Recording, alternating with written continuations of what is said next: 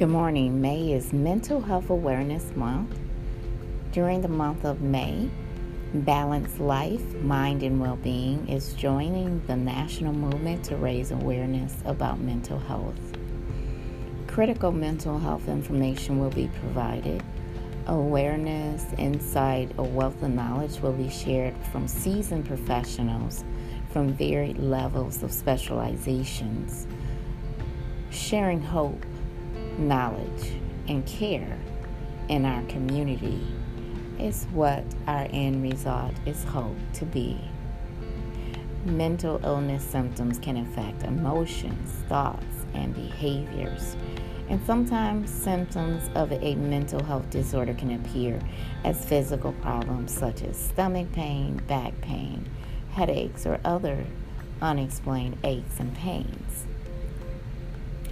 But when to see a doctor if you have any signs or symptoms of a mental illness is to see a primary care provider or a mental health professional. Most mental illnesses don't improve on their own, and if untreated, a mental illness may get worse over time and cause serious problems. Throughout the month of May, we hope as we share valuable information and the wealth of knowledge that it will definitely be a help to many.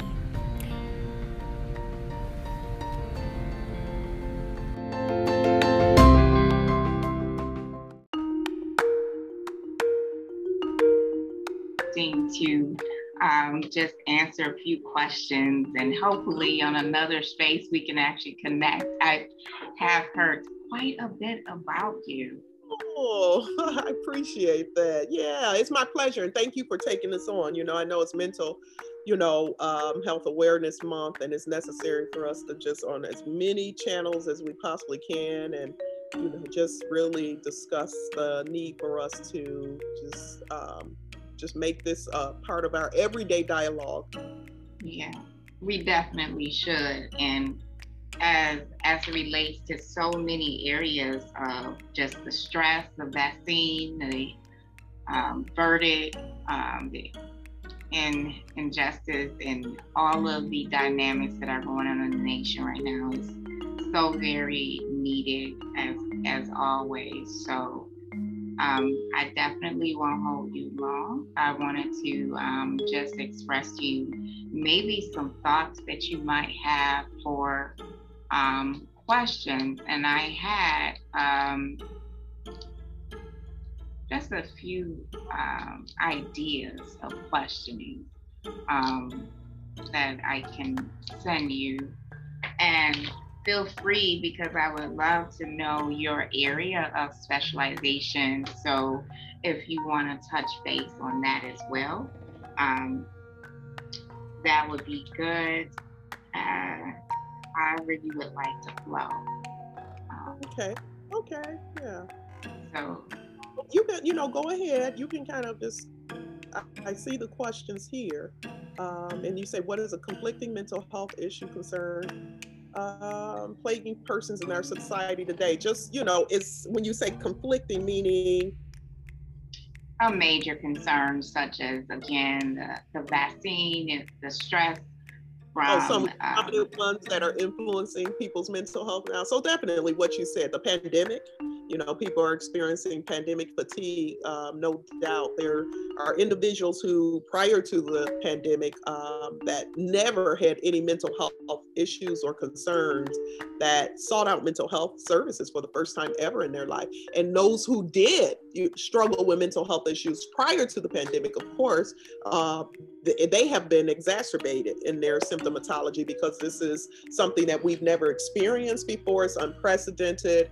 It has created uh, financial, you know, concerns, emotional concerns, physical concerns, uh, tons of grief, complex uh, trauma because this is not an acute trauma. But this was not something that came and and rushed through our society one month it was gone the next. This is something now we're now in month 13 14 entering month 15 you know um, with the awareness of the, the pandemic and the reality that for a lot of us our lives shifted drastically. Even if it was uh, anything from and it's not even minor shifts you know people having to shift on a dime the way they worked or did they even have work um, um, or dealing with the illness or caring for family members or the concern of family members out there, you know, in our world, um, concerned about them contracting the virus and the long lasting effects. I mean, there's a multitude of issues that we have with this pandemic. As I always say, and have been saying consistently throughout this pandemic, is that it's very hard to start healing from a trauma when we are still in the trauma, when we are still in the crisis. So we, even though people coming to therapies, kudos to them, and it's helping them to really cope and navigate during this time, we have not even begun to start the healing process. And that's going to bring on a multitude of other symptoms because right now we're kind of all we you imagine last year when when the, the first awareness of the seriousness of this virus first came and we were being told wear masks don't wear masks. We were you know because they didn't know and so it was so much conflicting information and we are collectively people are just you've heard the term pandemic fatigue people are exhausted not just um, so much physically but emotionally exhausted which is why you see a lot of individuals now who um, are even throwing caution to the wind and doing things to say, you know, it, we got to end it somehow. And I understand, not, not to say I agree with a lot of these individuals who we saw over the last years that were not complying with what we knew could keep us safe. I understood the psychology behind that because there's just this sense of, of, of, of not having even the personal freedoms that we once had. For some of us, we're able to navigate that a lot easier than others because they've never had their personal freedoms challenged. And that's why you can see the huge racial disparities with um, these two different camps at times. Uh, so, and then the social justice you talked about, you mentioned that too, issues that we've been seeing, not just here in our country, but for the first time in my lifetime, I know we can see that it's had a global effect of the, the social injustice, you know, that's been going on against blacks in this country. You, you so you have people in the midst of this crisis also reopening a lot of wounds of uh, that racial injustice and discrimination and prejudice has created for us historically that breeds a whole nother mental health issue. So I, with my patients over the last year, it's been very heavily the content of sessions riddled with the pandemic fatigue, the, the anxiety and depression that comes along with the pandemic, in addition to the shared collective experience that many of my Black, my African American clients experience with uh, um, the, the, the, social unrest that we've seen with the racial incidents that have occurred in our society. So we are in, for mental health professionals now, we are in a very unique time that we've never experienced before. Um, but there's much opportunity in there. There's much opportunity that lies in in the crises that we're experiencing at this moment. Thank you for that. And um, in your your area of specialization and practice, what what do you say are maybe five uh, tips or um, well actually five um, I should say three tips outside of the medical care and psychotherapy as being maybe a number one prevention to assist in that area of concern or issue as um, you've given um, a myriad of, of symptoms as relates to how persons are um, actually encountering the adverse effects from this dynamic of the pandemic. Oh, but what are some tips you think? Um number one uh, you know i tell people always you you just you protect your space and what that means is be very protective about what you allow to come in your space. That is through your senses okay? So what are you seeing? What are you watching on television right? Um, shield yourself from too much news coverage. We want to be informed, but understand that by nature, the whole premise of news programs is to present the most uh, sensational, most most emotionally invoking stories. So you can have to understand that what you are actually taking in visually, what you're taking in auditorily, um, by what you watch on television, be it news, be it um, violent programming, even with our kids, you know, the video games, you know, protect your space. You want to be able to because everything now you know that we we take in is going to impact us on an emotional level. So one of the you, you want to be careful about whom you even answer the phones from. If it's a relative or a friend that you know is going to take you there each and every time a place that doesn't feel good when you hang up that phone you have a right to create these boundaries around yourself um, the second thing is to if uh, other, and you said outside of, I'm reading the question, psychotherapy. So we know therapy is important, but what people can do if they can't get to therapy, find some type of self care regimen for yourself. So find something you enjoy doing that you can um, engage in that can serve as a relaxation component, as a, a way to center yourself. I offer sound healing therapy. These um, here, sound healing sessions where people come and they just sit for 45 minutes and they are able to experience the physiological and emotional benefits of sound therapy. Um, and for many individuals, they'll say how that has provided them with a sense of just relief, comfort, lessened anxiety um, that they have not experienced in quite some time.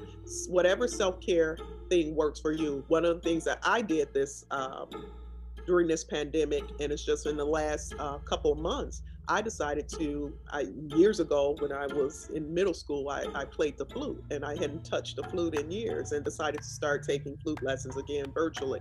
And that's almost like an escape for me now. That's like I, I can, in the midst of a busy day, I'll get I'll get up between sessions, I'll gra- grab my flute and I'll work on my lessons for the week. And I just feel immediately this sense of calm that comes. I reconnected with something that I found much pleasure in many years ago that I never considered reconnecting with. But it's for me, it provided a sense of nostalgia. It provided a sense of just stress, you know, relief and uh, a self care um, tool that I'm able to see myself even improving over the years. So, you know, don't be afraid to look at things that you may not even considered, or you'll say, "Oh, it's I, I can't do that now," or "That was then, I enjoyed it then." I hear so many people that are falling back in love with hobbies that they may have had even as a child. That be it from drawing, be it from you know cooking or whatever it is. Get in nature that's the, the, that's so important. You know, nature is where we connect. Anything that can bring a sense of calmness and appreciation um, to your senses. When we're in nature, we love what we see, we love what we hear, we love what we smell, we love, you know, all of those things. The more we are able to do that, the more we're able to get back into and center ourselves because a lot of the anxiety and depression that we experience is, is um, because of this this this constant dialogue that we have going on inside of our thought process of the what ifs, the, the anxiety provoking what ifs, what ifs, what ifs, you know. Um, and being in nature allows us to be present. So anything you can do, for me, playing my flute allows me to be present. Anything you can do that keeps you in that present moment, do it. Because believe it or not, even when we talk about substance abuse issues, most people who have substance abuse issues will tell you they're they what they find when they engage in those substances is it shuts off all those thoughts about the past and the present and they're able to kind of just be in the moment at that time. But the problem with that is now you're developing this habit that's going to be detrimental to you. So if you can find things that are not detrimental or self-harming to yourself that allows you to be present in the now you will find yourself being able to just be in a better place of calm um, and in an optimal state of emotional and physical well-being. Wow thank you. You're really a well amount of information there now, Dr. Moten, being that you are um, very much well versed in in the field or have been in the field for some, quite some time, I can only imagine the busyness of your time right now, um, would you want to share uh, information about how persons can find you, or are you even accepting that opportunity right now? Well, you know, people can always look at, we can be found on all the social media channels. We have a website, bloomtransformationcenter.com um, or drrosemoten.com. Um, we are on Instagram, Bloom Transformation Center, Facebook. We so right now, you know, it just it varies. You know, where as far as the clientele, I've I've have more people and more couples on my clientele roster than I have ever had in my 22 years of practice. But even if we're not able to accommodate you, but we have other therapists that can work with you as well. If I'm not able to work with you, we have great therapists here. But we also have these wonderful classes that we offer that it can be the first step even before therapy, or even if for folks who are not ready to engage in therapy, they can still find benefits from our sound healing classes, our trauma release um, classes that we are offering um, by appointments um, our brain, NeurOptimal brain balancing. That's a great service um, that is tremendous in helping people to just really return their brain functioning to the optimal state, which results in better physical and emotional health. So, those are things that anyone can take advantage of now, and I encourage people to do it.